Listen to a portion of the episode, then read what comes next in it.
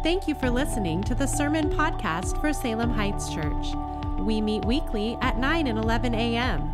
For more information, visit salemheightschurch.org. Because of Jesus, I am A, accepted, adopted, approved, and alive. I am an ambassador for Christ. I am B, beloved, blessed, born again, and a bondservant of Jesus. I am C, chosen of God, a child of God, citizen of heaven, and crucified with Christ.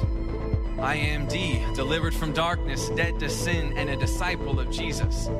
I am elect. I am forgiven and free. I am God's workmanship. I am an heir through God and hidden in Christ.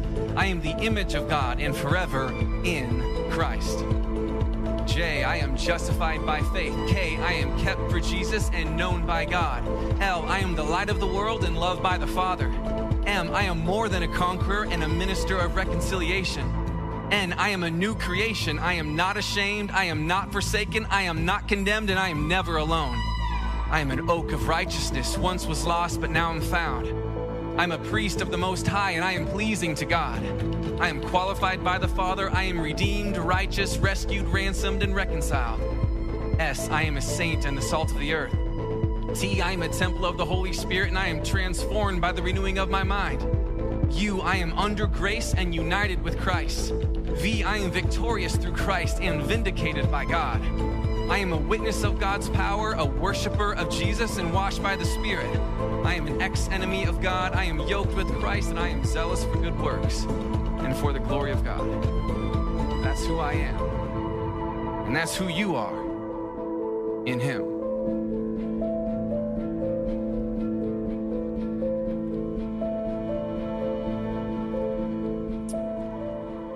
Well, do you believe that?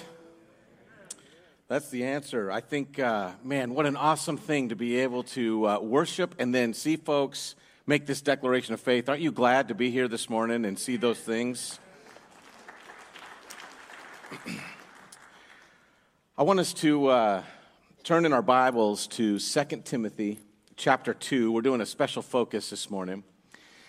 Uh, and I actually want to invite you to just a, a, little bit of a family chat. From time to time, if you're a regular Salem Hider, we have these moments that uh, we call a family chat where we just have a discussion about some things that are going on and about where we are headed. And this morning, I would like to talk to you a little bit about what we as a leadership team feel God has laid on our hearts for us to be about as a church, in particular over the next five years. Uh, my uh, discussion this morning that I want to have with you is really guided by two things. In the first uh, is this thought you should not forsake tomorrow by living in fear today. Amen? Should not forsake tomorrow by living in fear today. I, I just found something out this week that has absolutely been humbling. We've been in a, a tough season. I haven't kept you updated. Um, but this Friday, I had a meeting with my doctor and oncologist, and as many of you know, um, over this last five years, uh, I've been battling two different kinds of cancer. And uh, colon cancer was stage four. And uh, on Friday, after some CT scans, uh, the doctor declared uh, to me uh, that right now, and they're always nervous to say anything positive, okay? But they consider me cancer free. Yeah.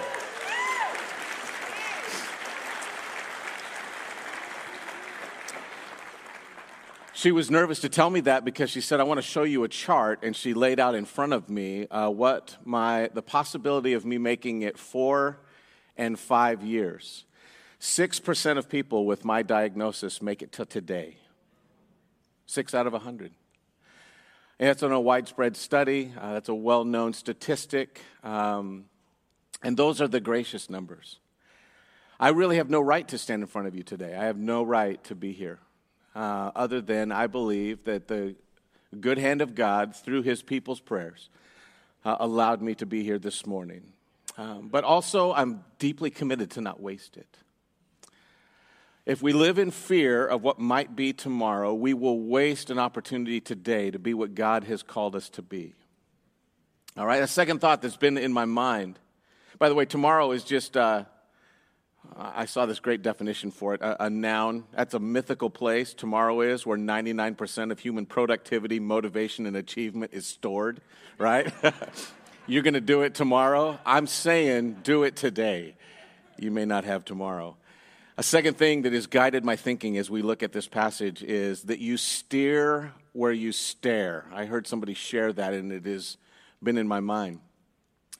Uh, this guy was trying to learn how to go um, mountain biking, and uh, he had had a near miss on his first run down the hill. He was with an instructor.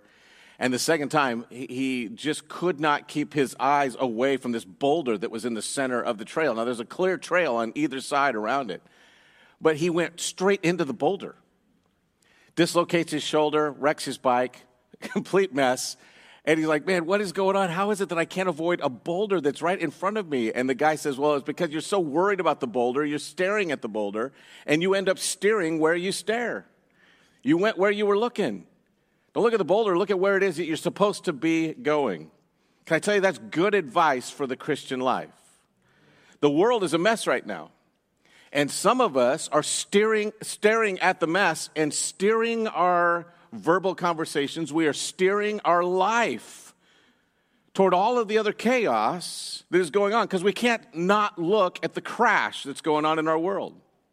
We're so worried about it, and we're so busy anger liking people who think like us, we're not busy living for Christ. The world needs to see Christians not staring at the mess and not worried about the problems, but actively sharing the gospel and being a picture of what Christ would look like if he were walking in this world. He would meet that mess with grace and activity, not just words. We got to not steer the, to the mess. We got to steer and stare at Christ. We got to put our focus on him. So we're going to talk about that briefly this morning 2 Timothy chapter 2, verses 1 through 7. And I am going to ask you this morning to consider your walk. There is something I want you to take away from this. We're going to give you a thumbnail sketch about where we're headed. I am not going to give you the details. Detail people will be frustrated by this. We will pick at the details and unpack some of this through the course of this summer. I want you to hear the big picture and then consider, in particular this morning, who am I going to be in this season? Okay? 2 Timothy chapter 2, let's read these verses together. Let's stand and read them. Paul speaking to Timothy here says this He says, You, therefore, my son, be strong in the grace that's in Christ Jesus. What you have heard from me in the presence of many witnesses, commit this to faithful men who will be able to teach others also. Share in the suffering as a good soldier of Jesus Christ. No one serving as a soldier gets entangled in the concerns of civilian life. He seeks to please the commanding officer. Also, if anyone competes as an athlete, he is not crowned unless he competes according to the rules. The hardworking farmer ought to be the first to get his share of the crops. Consider what I say, for the Lord will give you understanding in everything. Do you believe that he meant for you to meditate on these verses? He did. You may be seated. I just want to make a couple of observations about this, and then I want to apply it specifically to our situation and our direction as a church. First, I want you to notice in here, I just want to pick our way through this passage that it says, You therefore, my son, be strong in the grace that is in Christ Jesus. First thing I want you to see here is that faithful ministers or ministries collectively must live up to what they already have been given in Christ. Now, don't jump past that. It says, You therefore, my son, be strong in the grace that is in Christ. This is actually uh, a present passive imperative. That means he is saying this as a command. He is demanding something of Timothy, but he is demanding that Timothy allow something to happen through him. This is not about Timothy's strength. When you think about where we need to go and what we need to be about and all the things that Christians should be doing, it is not about your strength or your ability or your energy or what you have to do to stir other people up. It is an imperative, God says. Allow God's grace that's already in you to work its way out of you. Is the grace of God that's already in you being given adequate opportunity to flow into the people around you? Do you treat people as graciously as God would have you treat them? Do you speak to them with the passion that comes from the Spirit of God saying they need to hear this truth?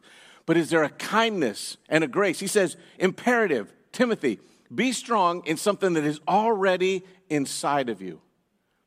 You don't have to have a special class, you don't need to add anything to it. There is already inside you the moment that you're saved. These folks that got baptized can right now go out and declare to the world there's a Savior who has an answer for sin and I'm with him. Aren't you glad about that? They're making that declaration. Right now, already inside of them, as part of the family of God, there is the Spirit of God wanting to work out this grace and impact a world that is hurting.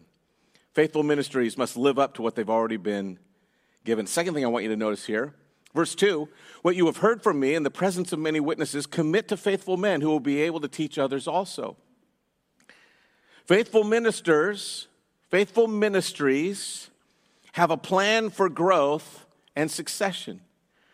Now, this is a, a, a preaching opportunity for another time, but in this passage right here, he tells Timothy to consider what he's been given, to confirm that through the many witnesses, then to commit that to faithful men, and then to continue. There is a pattern right here that he wants to stir up inside of Timothy.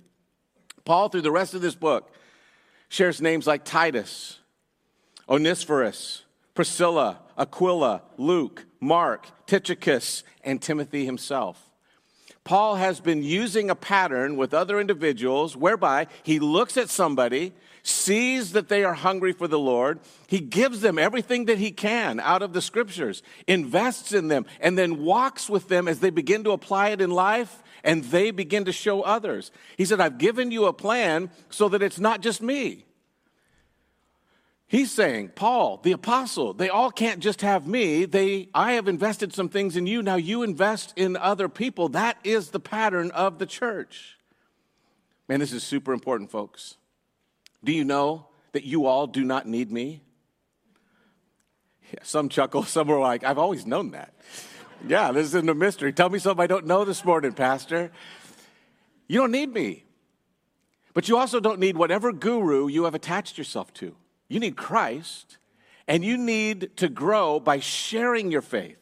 Do you know how much you will grow if you just actively go out and begin to share your faith? You'll consider does it look like I am living up to what I say I believe? You'll consider am I taking people to places where God would have them walk? You'll consider am I doing the kinds of things that would proclaim Jesus if I didn't know other people were watching? This succession plan sharpens the people. A, th- a third thing that I see in here, and that is that faithful ministers, faithful ministries have an ethic. Look what it says here share in the sufferings as a good soldier of Christ. No one serving as a soldier gets entangled. Also, verse 5 if anyone competes as an athlete, he's not crowned unless he competes according to the rules. The hardworking farmer ought to be the first to get his share of the crops. Hardworking here. Three different things. You have uh, an avoidance of entanglement competing according to the rules, and working hard.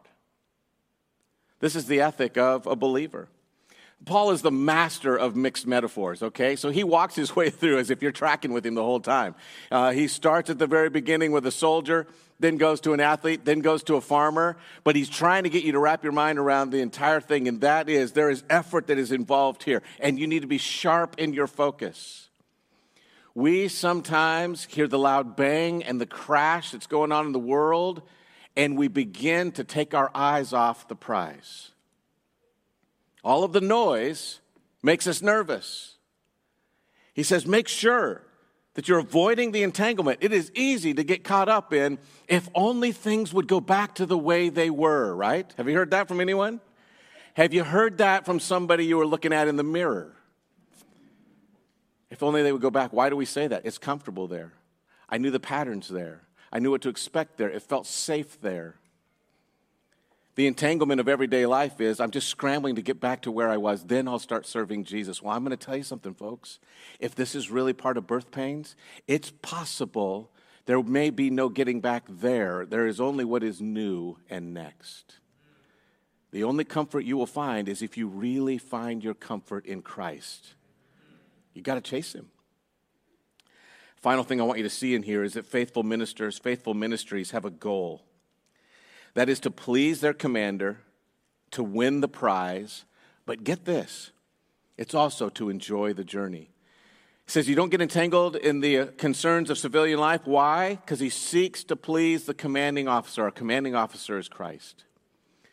It's not me, it's not somebody else. We're going to lay out some goals for you.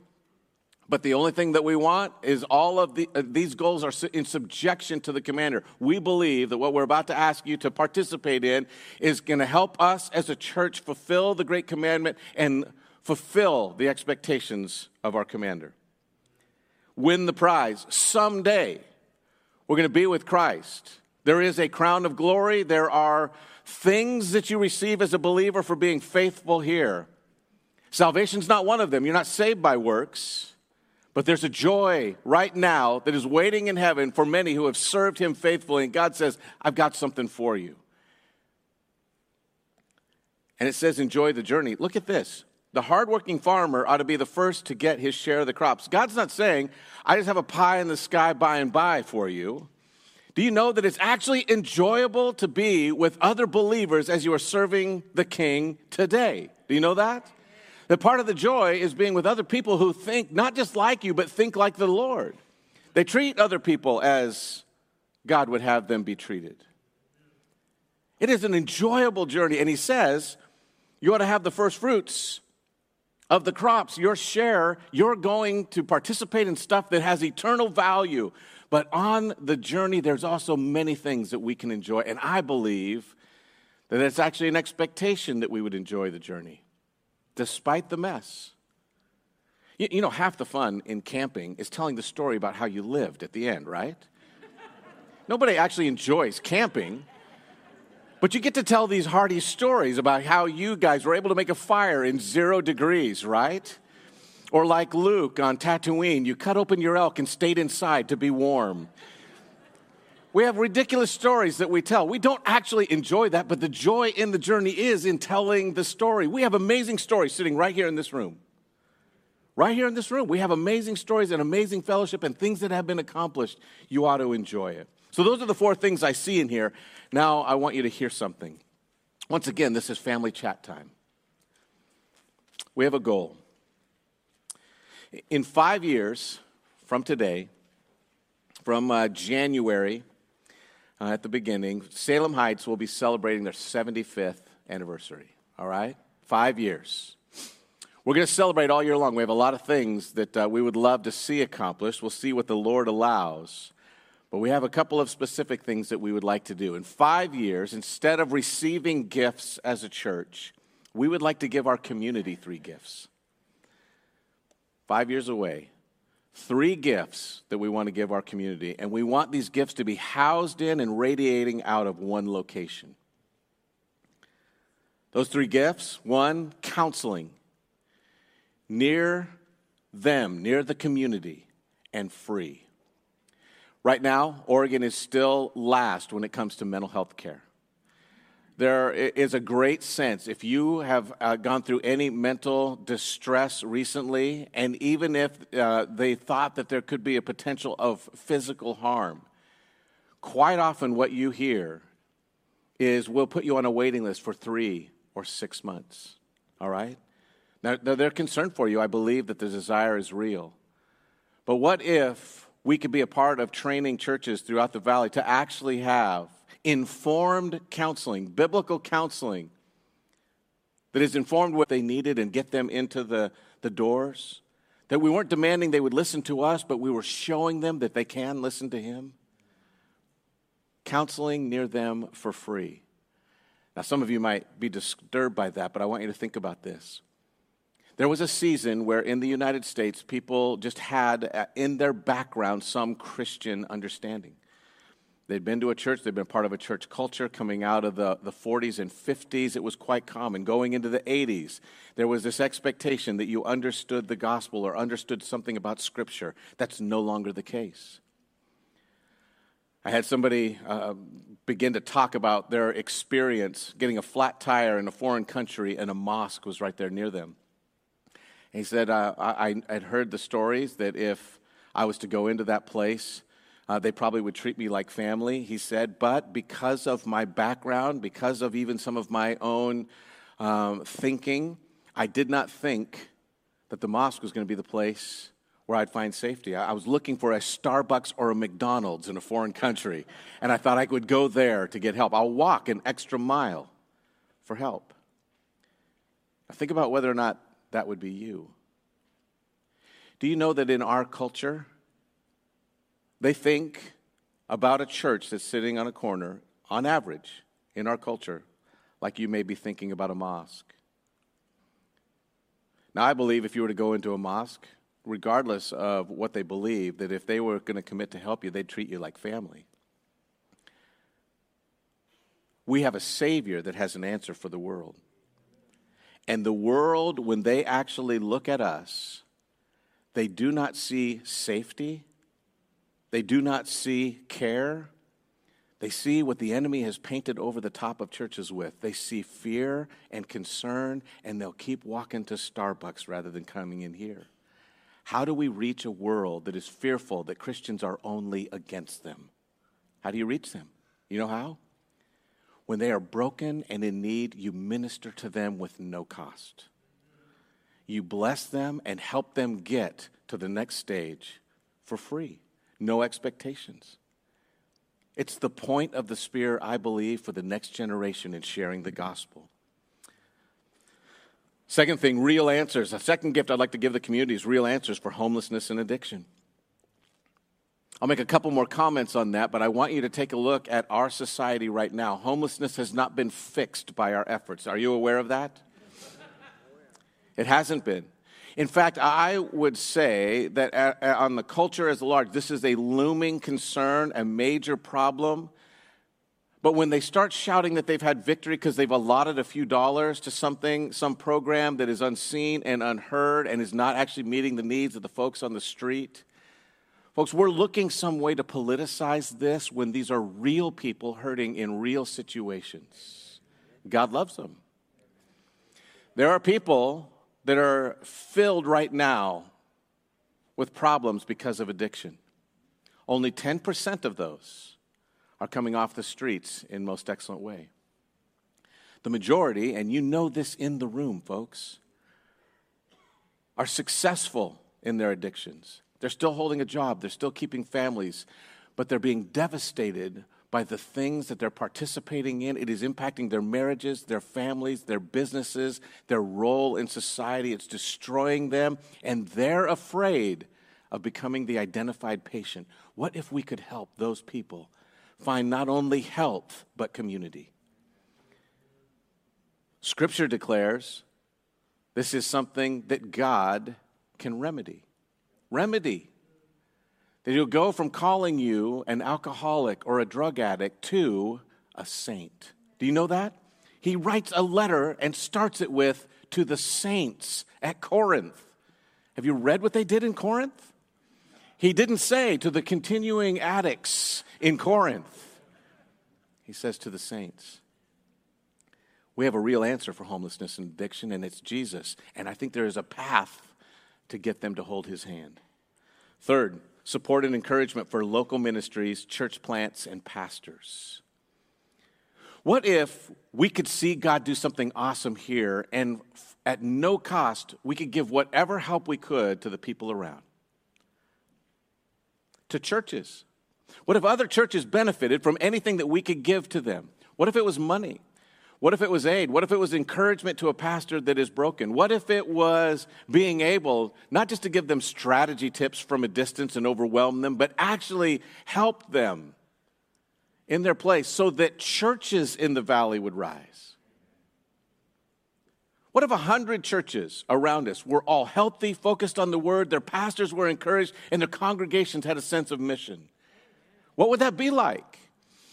And, and what if all of those people were not referencing Salem Heights? They were only looking at Jesus Christ.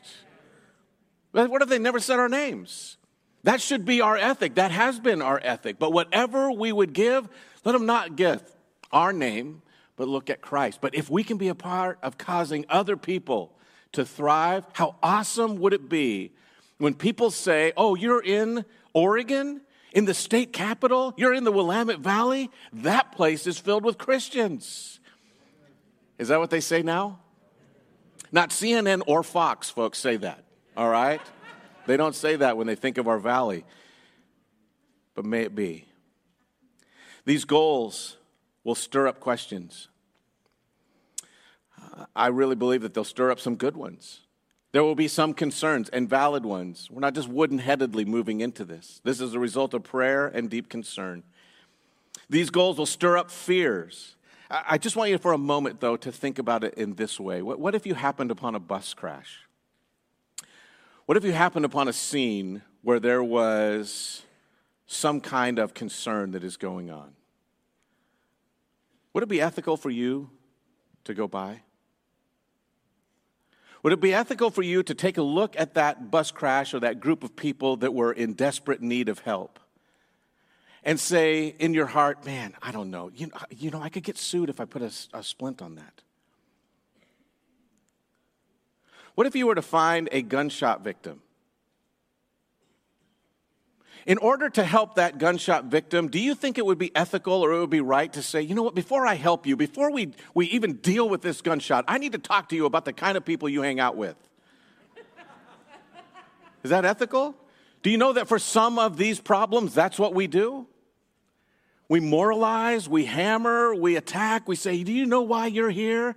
And they're just like, Man, I got a hole in my chest. Why don't we help them with that? Would it be appropriate as a first responder to say, I cannot handle these things, but I can get to the EMT and get you help? Yes. But just walking by, folks, is not an ethic I want to be a part of. We got a hurting world. They're radiating pain. The world is like a, a, giant bus crash. And we're just there to be able to identify who can we help? How can we get them to safety? How can we get them away from further harm? How can we identify the ones that are in real need of help and get them to people who can help them? But what if we can be a part of the solution rather than just moralizing from the edge? I think God's calling us as a church to do that. To do that with no strings attached. Not to do it and advertise, not to do it and put it on a, a bumper sticker, not to do it and do anything other than say, Jesus, we are serving you and then let whatever happens happen. But what if we could do these three things for our community? We'd be a blessing. I believe that this goal will stir up faith, and I believe it will require a commitment. We're out of time. I, I, want you to hear these two things. This is the call this morning. In order for us to fulfill these things in five years, to be able to give our community those three gifts, we're not starting with an ask when it comes to finances. We're not starting with telling you how we're going to mobilize you. I want you to just investigate your own personal heart. Today, you will walk away, and we have an expectation that you will say, before the Lord, you'll make a commitment. You'll investigate your own life and say, Lord, am I living up to what you've called me to be? The first thing I want you to hear is that we need to be something before we build something. Okay? We need to be something before we build something. Uh, Pastor James Augustine was talking about walking in a path with his friends, and uh, his friend's son was running ahead. They were trying to get to this beautiful place uh, at the end of a hike. They was excited to go on the hike, and the kid kept running ahead and running ahead. He knew where they were headed uh, in his mind, but he had no idea how to get there. He kept running ahead, running ahead. He kept saying, This way, Daddy. He said, No, no, no. Go over this direction. And then, This way, Daddy. No, no. Go this direction. This way, Daddy. No, no. Stop running down there. You're going to get lost. Go over here. And eventually he said, Son, stop. I need you to hold my hand. We'll go there together. Do you know that's what I think the Father is telling us most times?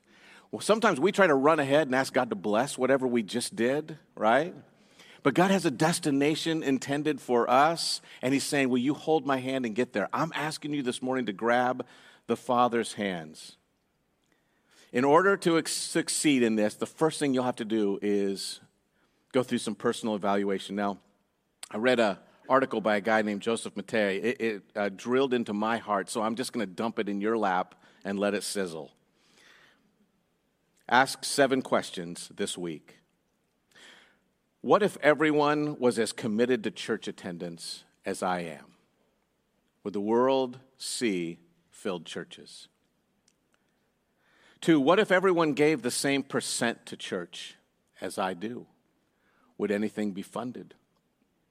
By the way, just notice we don't pass a plate. We don't ask for money. This is between you and the Lord. I'm not going to ask you how you follow through with this. You got to hunt for our giving boxes, okay? Give only if God pushes you. But this is an important thing for a Christian to ask. What if everyone served as much as I do? Would anyone be blessed? What if everyone was as committed to prayer as I am?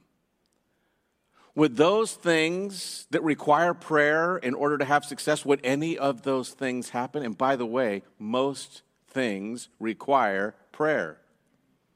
Anything in the church that's useful requires prayer. What if everyone studied the Bible like I do? Would the knowledge of the Word rise? What if everyone shared their faith like I do? Would anybody hear the gospel shared with grace? What if everyone was as committed to discipleship as I am? Would anybody have somebody walking with them as they work out their salvation. Personal evaluation. I'm not going to ask you for your responses. I am going to ask you to walk through those questions and where you feel it hang up, where you feel that you can't check the box and say, I think I get it right here. You've got to get on your knees and say, Lord, will you help me? Be something before we build something. But secondly, we need to shine before we share. Before we join another effort, before we do anything, we need to be what God called us to be. Uh, now, this is what I want you to understand. I said this at the beginning, and I believe that it is true. You don't need me. You don't need a guru. You don't need a program in order to be what Christ asked you to be. You don't need a program. You don't need me holding your hand. You don't need somebody else to provide the opportunity. You, the moment that you got saved, were added to the kingdom, you were given spiritual gifts. You are already a blessing waiting to happen. In fact, the scripture tells us that with the word of God in our hands, we have everything inside us that we, ha- we need for life and godliness. Do you know that? You have everything that you need already. So, why is it you're not shining in your area? That's what you have to ask. If you go through those seven questions and you're struggling with that, you're going to have to ask a personal question. Is whose fault is it? We're a culture that blames other people. Is it the church's fault? They didn't tell me how to do this. Somebody didn't walk me forward? Let me just let you hear one thing. I'm going to put this up next to the microphone. I want you to hear this. In order for you to shine there's one thing that has to happen. Something in you has to break and yield to the spirit of god. Amen the Lord, yeah.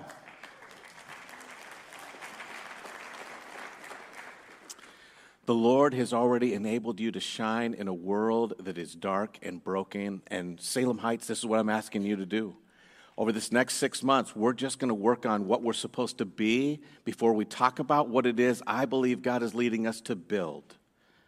But we need to shine before we show anything to the world. We need to be something before we build. And I'm asking you to consider that, not before me, but before Christ. Amen? Amen? Let's pray. Father, we thank you for the opportunity we have this morning to consider these things. We thank you for the opportunity that we have to be able uh, to talk about a risen Savior that has transformed lives, that has called us into activity, that is, um, Father, that is changing us so that we can be useful in the mess. We pray that you would help us, Father, to shine. Whatever inside us needs to break so that you will be on active display, we pray that you'd break it, you'd transform us, and you'd cause us to be a church that blesses others with no strings attached. Help us to act like your children. We pray in Jesus' name. Amen.